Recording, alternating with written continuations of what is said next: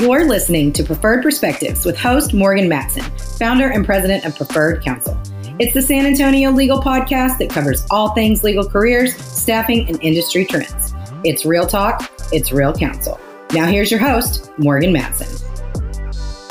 Hello, everyone. I'm your host, Morgan Matson, president and founder of Preferred Counsel. Welcome to our very first podcast. Just a few months ago, would anyone have ever imagined a scenario where an employer would routinely take its employees' temperatures and a world where employment lawyers would be advising their clients on how to legally accomplish this? A lot of questions are raised.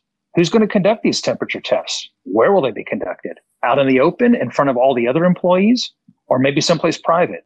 Would the HR personnel be in charge of doing that or maybe medical personnel?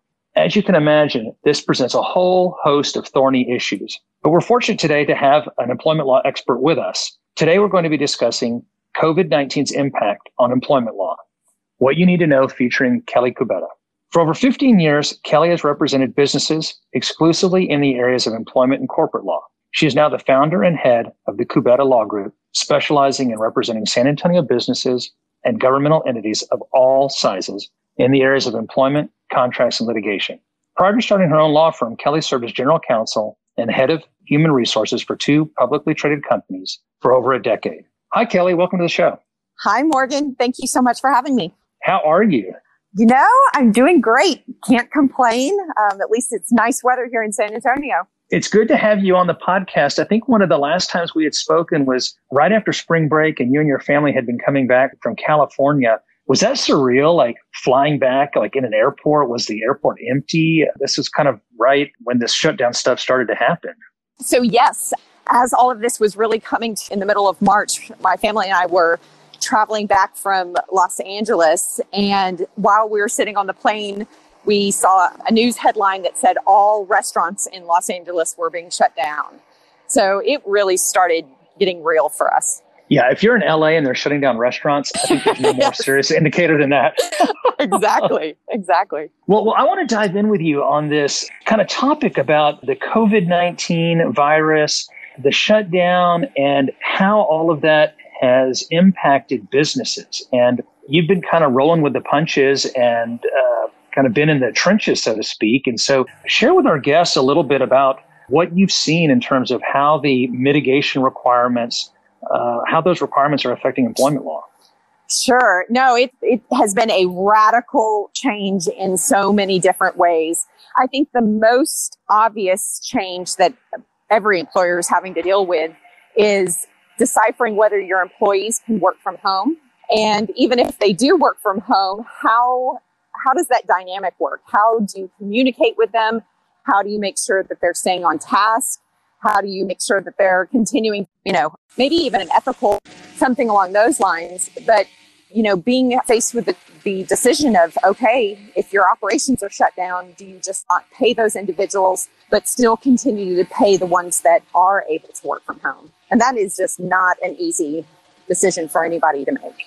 It really does seem like the employers are really put in a, in a difficult situation and there's so little guidance. I mean, sometimes advice or regulations, like as we get into like talking about the CARES Act and things like that. I mean, something's written in the in the morning, but then it's out of date by the afternoon. So for everybody, the government, businesses, trying to do our best, but still at the same time trying to be compliant whenever there isn't any baseline for what compliance looks like. Right. I mean, this is also new that you don't have that baseline to revert to. You don't have kind of uh, the precedent, if you will, to know what is the norm and what should we be doing in order to comply with that. And it really puts things uh, in a very difficult situation. And like you and I right now, I mean, because of this uh, kind of social distancing, we're doing this uh, a little bit differently than we normally would. And so for the audience, that's why you're getting a little bit of a little sound dropping in and out because otherwise Kelly and I would be, be right, right across the, the table from each other. Yes, exactly. So we were talking, and I, and I know it's kind of a little bit of a hypothetical, although it seems like some businesses are starting to do this. I was at a laboratory this morning, uh, had to do, get some blood work drawn, and they uh, asked me for my temperature beforehand. And so, you know, do you see businesses maybe thinking along those lines in terms of what is their duty to protect other employees as employees enter the building as we start considering going back to work? Talk to us a little bit about the you know, temperature taking and, you know, how some of that might shake out. Sure. Well, I think for this situations for COVID 19, as opposed to other workplace um, safety situations. So, for example, amazing washing hands into your elbow, you know, going to wash your hands. Right. All of those things are the company cannot control those things. And those are really the fundamental critical elements for ensuring that the there's a sterile, safe environment. So I've been encouraging businesses that they have got to remind and remind again that it's the individuals that really are at ground zero in terms of helping to prevent the spread of this virus and ensuring that it's a very safe work environment. Now, the company has some obligations as well to, you know, make sure that the environment is being clean to the extent that anybody does test positive, they need to make sure that that environment is being sterilized wherever that individual was. But in, from perspective, really begins and ends with individuals. And so what you don't want to do is lull employees into the impression that the company has everything taken and will make sure that they're safe because that's just not realistic. It's not in the hands of the company. And so it's very important that individual employees understand how they need to be doing this throughout the day. It's not just on the way in the door right. or on the way out. It's all throughout the day, the things that they need to be doing. So much of the way business is conducted in terms of inside the office, these these environments are open space. Uh, they're, you know, you may have people in cubicles uh, with maybe just a little barrier between uh, them and their coworker. Have you talked with any businesses about maybe them, you know, you go to HEB and you see now the plastic s- screens. Are they going to put up barriers? Do you think that's a reasonable request or is that over overly burdensome? What do you think about that? I that? have not seen that yet. And it's just, you know, if putting Mhm. those plastic barriers, everybody would do it, you know, hand without e- any reluctance whatsoever. But it's just the fact that everything is, re- you know, it's evolving so much. And I think the biggest challenge that employers are facing as they reopen and people return to the workplace is that when they left, it was kind of this bizarre, you know, grab your stuff, make sure you can work from home. But when Right. they left, they could still interact with people. They weren't wearing face masks. They could, you know, stand very close to each other and have discussions. And those are habits. As businesses reopen, leaders need to be cognizant of the fact, you know, stand closer than six feet apart. You need to make sure that that's being reinforced because they left under a certain set of circumstances and behaviors, and now they're having to re enter under completely different circumstances. And we're humans, we're not robots. so it's Right, like you right. need to relearn that.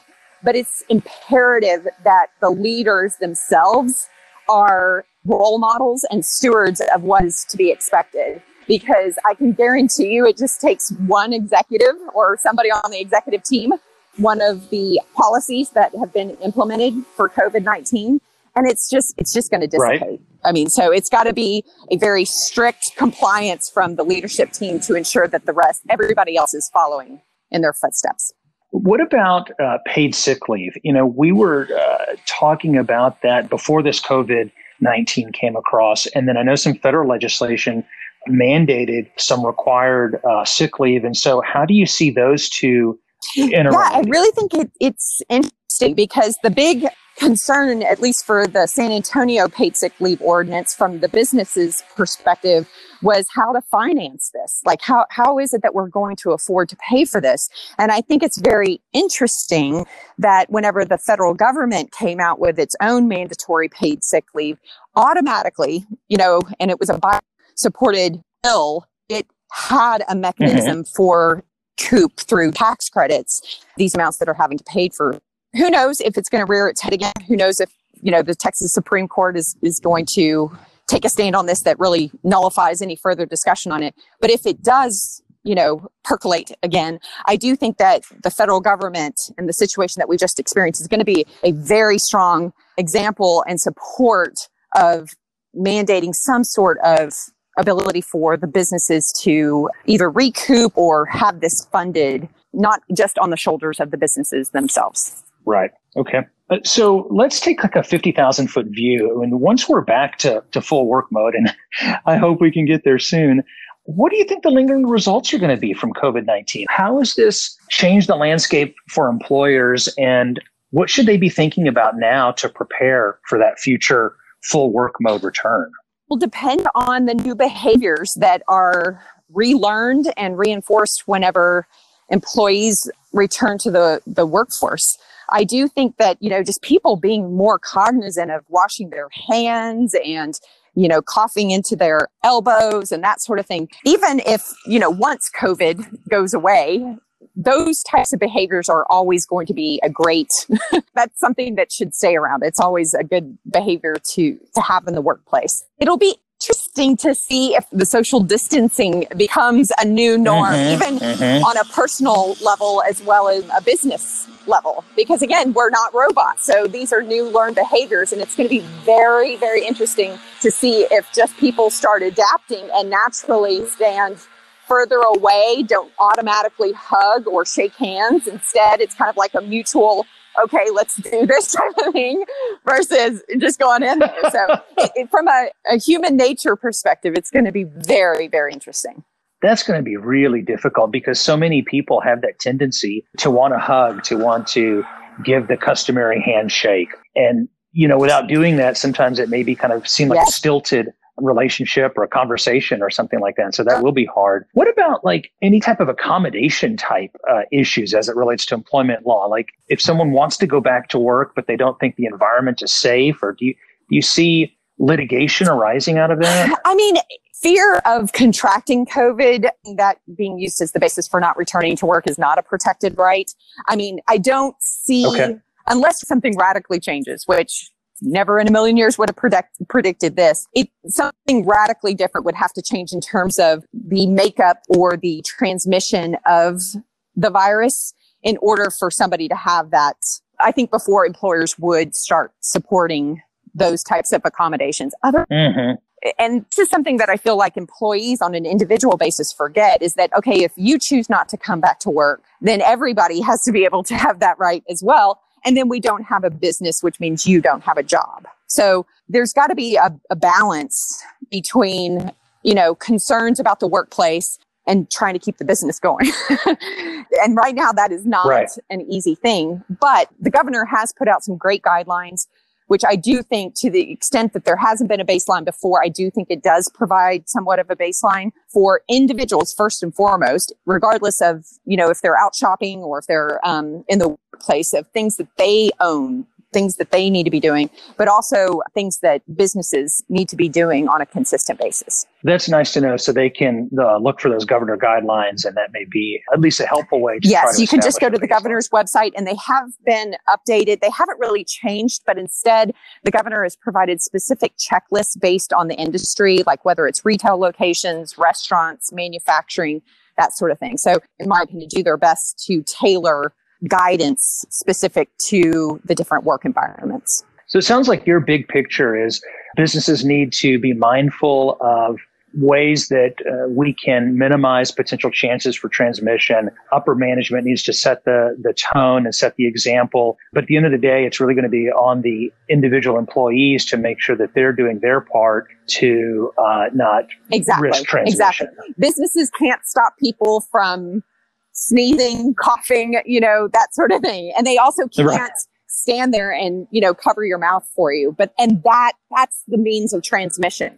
So, like I said, ground zero level, it's really the individuals that need to own this and take responsibility for proper hygiene and keeping the workplace healthy. Uh, well, it was, it was really great having you on today. I appreciate all that you shared. I know our listeners have as well. Would you give our listeners the ability to contact you. T- tell us if, if somebody wanted to learn more uh, or seek advice from you with respect to uh, what their business should do in, in, order to try to minimize future lawsuits related to this or, or things sure, like that. Sure. I just encourage you to check out our website, www.cubetalaw.com. That's C U B E T A L A W.com. Kelly, thanks again so yes. much for doing this. I really enjoyed it. Everyone else, thank you for joining this episode of Preferred Perspectives. Be sure to catch our next episode by subscribing via your favorite podcasting service or by following Preferred Counsel on LinkedIn and Facebook. For more information about us, you can visit us at preferredcounsel.net.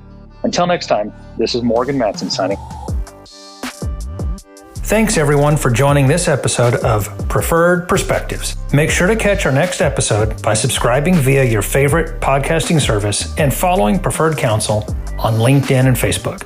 Until next time, this is Morgan Matson signing off. For more information about Preferred Counsel and its services, visit preferredcounsel.net.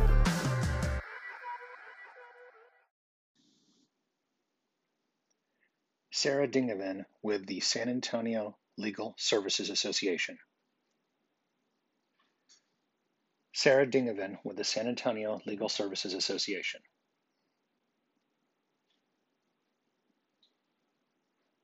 Sarah Dingavan with the San Antonio Legal Services Association.